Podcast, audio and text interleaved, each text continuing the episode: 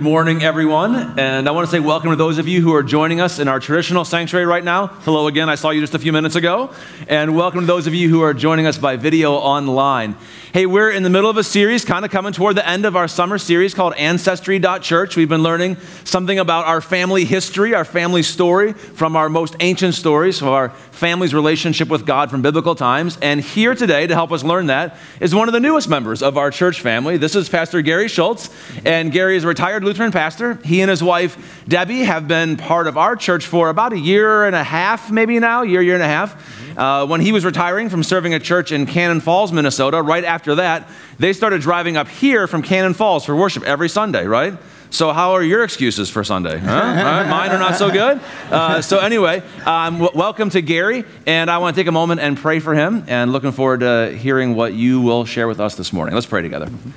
Father in heaven, thank you for Gary. Thanks for his friendship, his part in this family. Thanks for Gary and Debbie and the roles they've already played that have been so valuable in our church family. We're grateful for them. And I pray for your blessing on this time, for the work of your Holy Spirit. Thank you for your work already in Gary's heart and mind in preparation for this time. And now in this time, I pray that you would work in all of us, that you would work in our hearts and teach us by your word, that we would learn to love and trust you. We pray in Jesus' name. Amen. Amen. Good morning. Grace to you from our Lord and Savior Jesus Christ.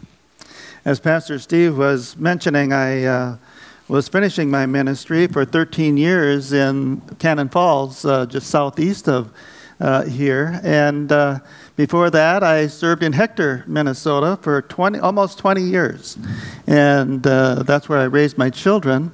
And uh, before that, I was in Murdock, Minnesota. So, so it was 40 years uh, in three different congregations that uh, God blessed me with. And, and I blessed, was blessed with a wonderful wife that uh, was with me through all those years. Uh, Debbie is sitting in the front pew over here. And together we had three children, and now we have nine grandchildren. So that's keeping us busy in our retirement years. Uh, it's been a joy, though, in the adjustment, and I'm uh, just a joy to be here at Community of Grace. I want to invite you to open your Bibles as we read the scriptures today. If uh, you didn't bring your Bible, you can use your Bible app uh, on your phone if you'd like. Otherwise, the ushers will come forward and uh, offer you a Bible. And if you want to just raise your hand, they'll give you one for the time during the service today. Well, over the years of my ministry, from time to time, I'd have people come into my office and ask for counseling. And uh, from sometimes there would be it would be a young lady that would come in and ask me a question as she was anticipating marriage. And she would ask me the question, "How do you know if it's true love or not?" And that's a pretty important question at that time in your life, isn't it? It's a question that, uh, that all of us need to know and, and how to decide whether it's true love or not. Well, the good news is that the Lord never leaves us alone in decisions like that. He comes near to us in times like that when we come near to Him, and He helps us make that decision. And that was my counseling to young ladies like that to come near to Jesus and he will come near to you. As I was uh, browsing through the internet one time, I came upon a, an article in the internet that, that said, Here is the definition of true love. And this is what it said If you love something, set it free. If it comes back, it was and always will be yours. If it never returns, it was never yours to begin with. If it just sits in your living room, messes up your stuff, eats your food, uses your telephone, takes your money, and never behaves as if you ever let it go in the first place, you either married it or you gave birth to it. There's some truth to that, isn't there? But, but I think the better place to look for the answer of what is true love is maybe to the Bible. And the Bible says in Psalm 103 11, verse 11, For as high as the heavens are above the earth, so great is his love for those who fear him.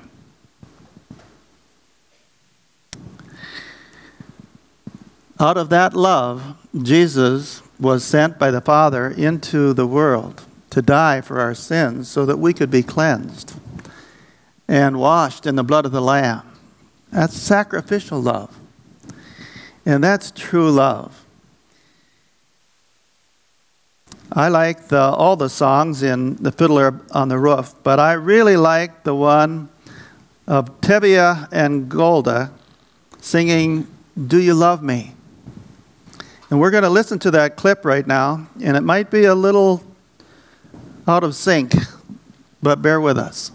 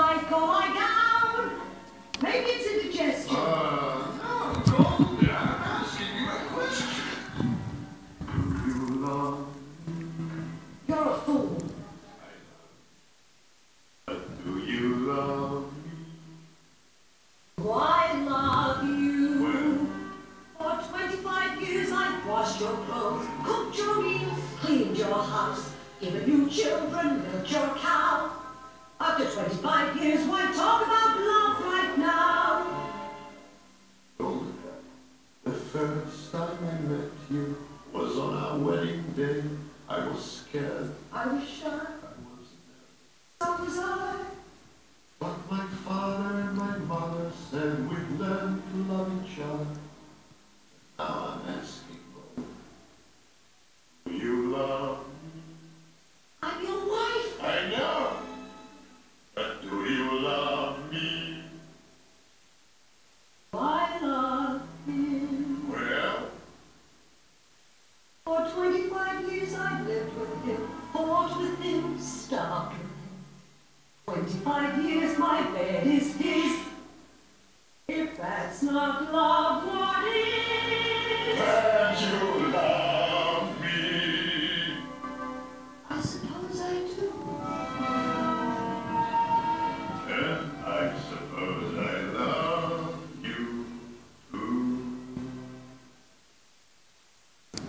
We all need to hear that, don't we?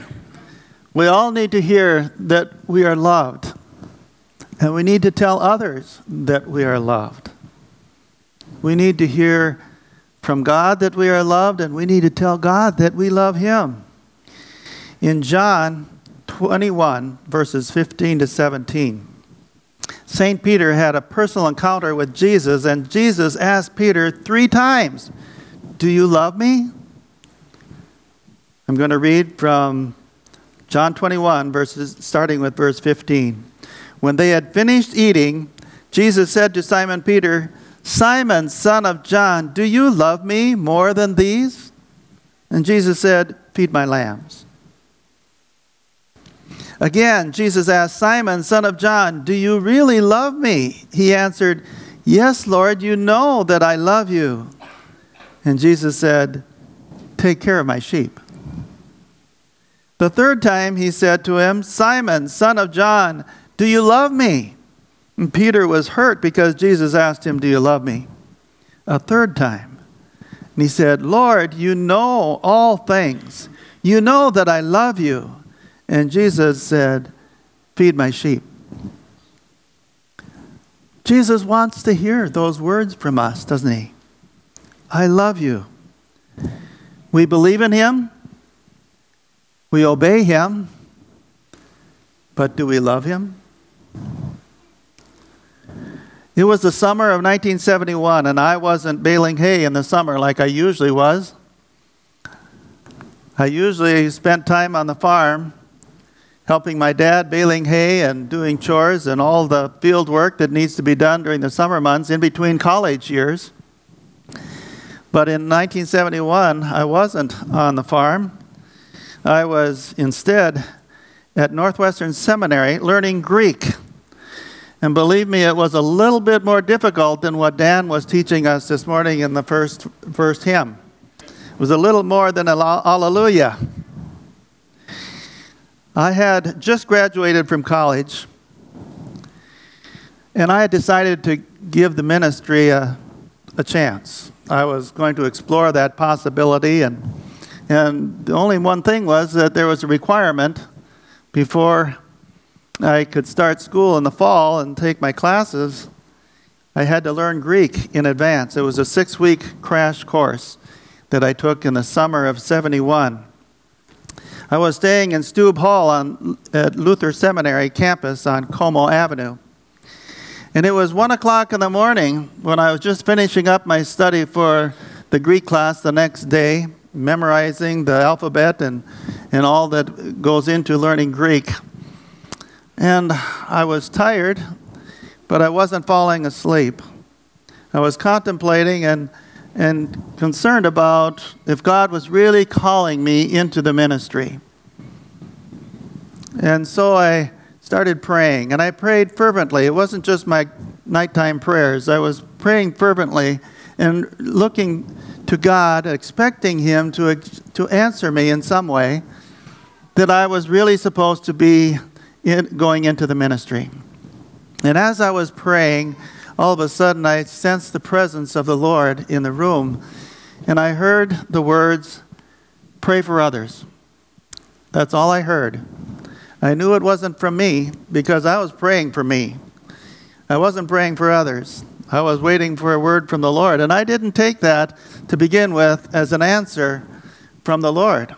But I felt this need to get on my knees and start praying, and I prayed for everyone I could think of. I started with my family and I prayed for my extended family and my, my friends and prayed for all those in Greek class with me and my professor. And I was praying for those that were fighting in the Vietnam War because that was hot and heavy back in 1971. And, and I was praying for leaders and I just prayed for everybody that the Lord gave me to pray for.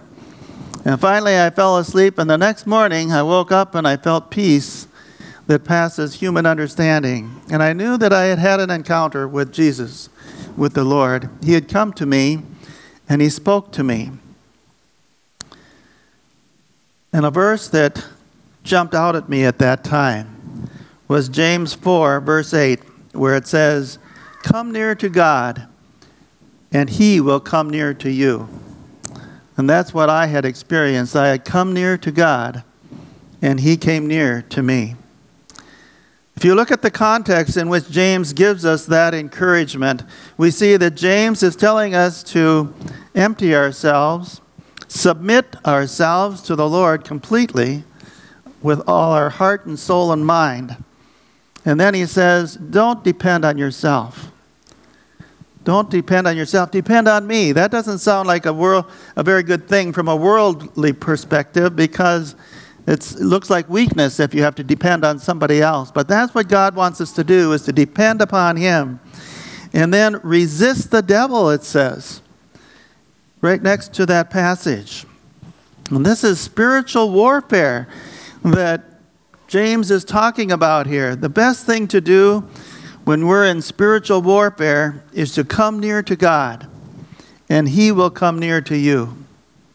We're no match for Satan but Jesus is. So when we come near to Him, He gives us the victory that He won for us on the cross. The lesson today is about Jacob and Esau. We, we talked, we've talked about Jacob and Esau for the last number of Sundays, but today we see a change in Jacob's heart. And we'll get to that. But if you want to, please turn in your Bible to Genesis 25, verse 21 and following, page 36 in your Quest Study Bible. Isaac and Rebekah wanted to have children, and Isaac and Rebekah hadn't had any children. It had been some time, and they still didn't have children. Read with me in Genesis 25 21. Isaac prayed to the Lord on behalf of his wife because she was childless. The Lord answered his prayer, and his wife, Rebekah, became pregnant. The baby, babies jostled each other within her, and she said, Why is this happening to me? So she went to inquire of the Lord. You notice what she did? She went to inquire of the Lord. Rebekah knew what to do. And as she did, the Lord said to her, Two nations are in your womb, and two peoples from within you will be separated. One people will be stronger than the other, and the older will serve the younger. There we hear that Isaac drew near to the Lord, and he called out to the Lord, and Rebekah had children.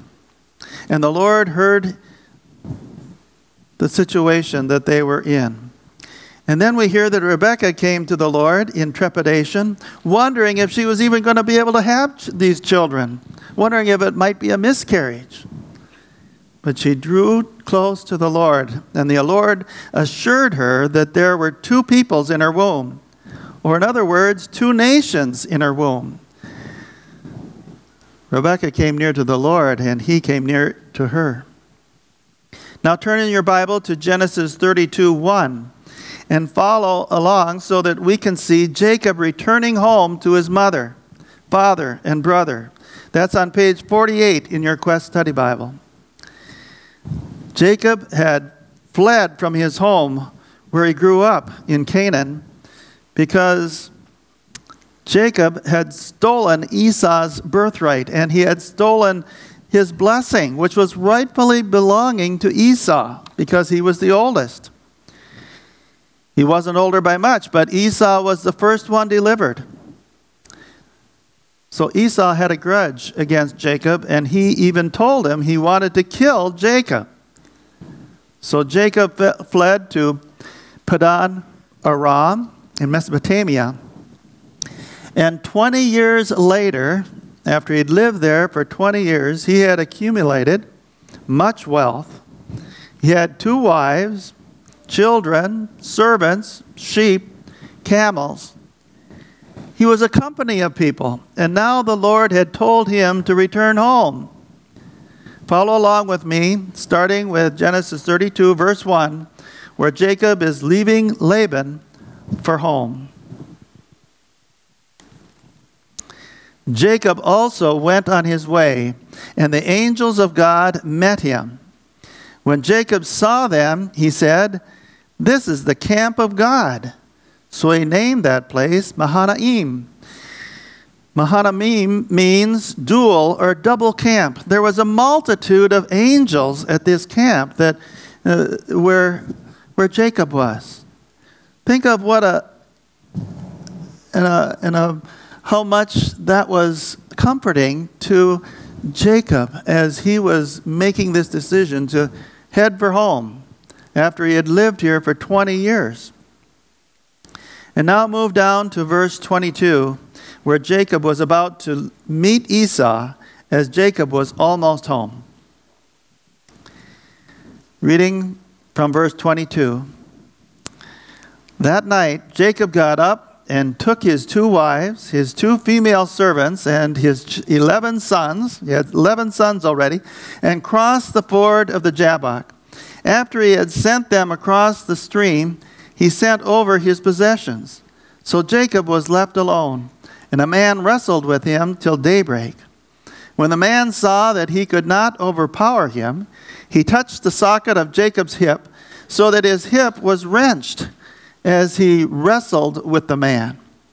And then the man said, Let me go, for it is daybreak. But Jacob replied, I will not let you go unless you bless me. And the man asked him, What is your name? Jacob, he answered. And then the man said, Your name will no longer be Jacob, but Israel, because you have struggled with God and with humans and have overcome. We've got a story in the New Testament quite similar to that. You remember how Saul was going to Damascus to persecute Christians, and And when he, on his way to Damascus, he met Jesus, and there was a change of heart, and he changed his name as well. And so there was a change in Jacob's heart. Jacob was now a new person, and God had given him the name of Israel. Think of what it must have been going through Jacob's mind. His brother Esau was coming to meet him with 400 horsemen. He had, Jacob had sent a, uh, a servant out ahead of him to find out where Esau was and what he was doing, and he came back with the report that, that Esau was coming to meet Jacob with 400 horsemen. Immediately, Jacob figured he's coming to kill me and all my family and destroy all my possessions. And, and he had to have felt that life is almost over for me.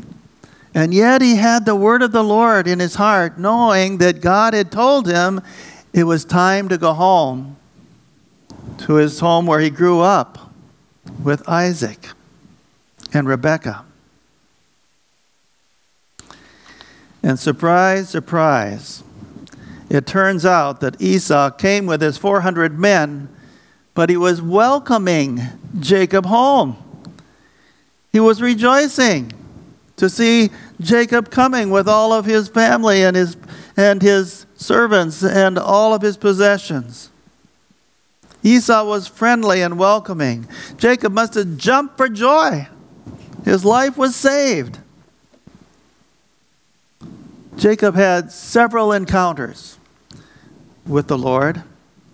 How many encounters with the Lord have you had? I'm guessing that you've had lots of encounters with the Lord at different times in your life. Times when you have had to make difficult choices along the way.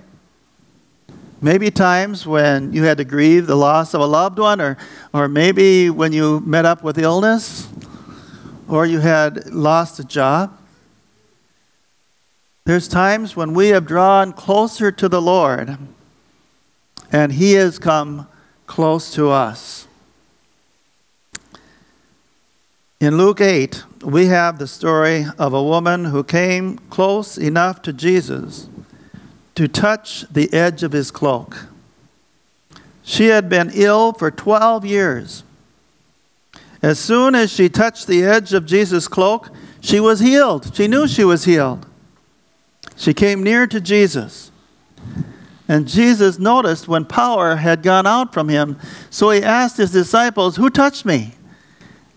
And the disciples told Jesus, Well, everybody's touching you. We're walking along this road and a crowd is edging in on you and, and there's so many people touching you. How can you ask that question? But Jesus knew that power had gone out from him. Power that came from faith. And he told her then, Daughter, your faith has healed you.